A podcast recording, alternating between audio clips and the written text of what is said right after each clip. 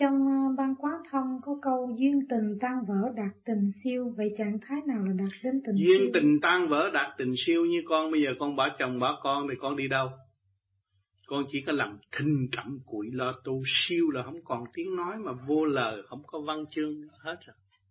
Không có mây mưa với anh em thời tiết nữa, không có mùa thu mùa hè nữa, chỉ biết tu mà thôi. Có thấy không?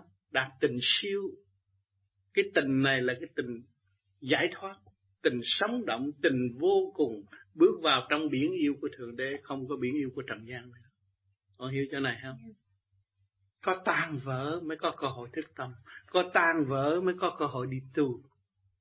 À có bị nhồi quả mới có cơ hội thành tiên thành phật. Nhồi quả chúng ta học nhịn nhục. Mà nhịn nhục đức nhịn nhục là xây dựng trình độ tiên phật. Con hiểu không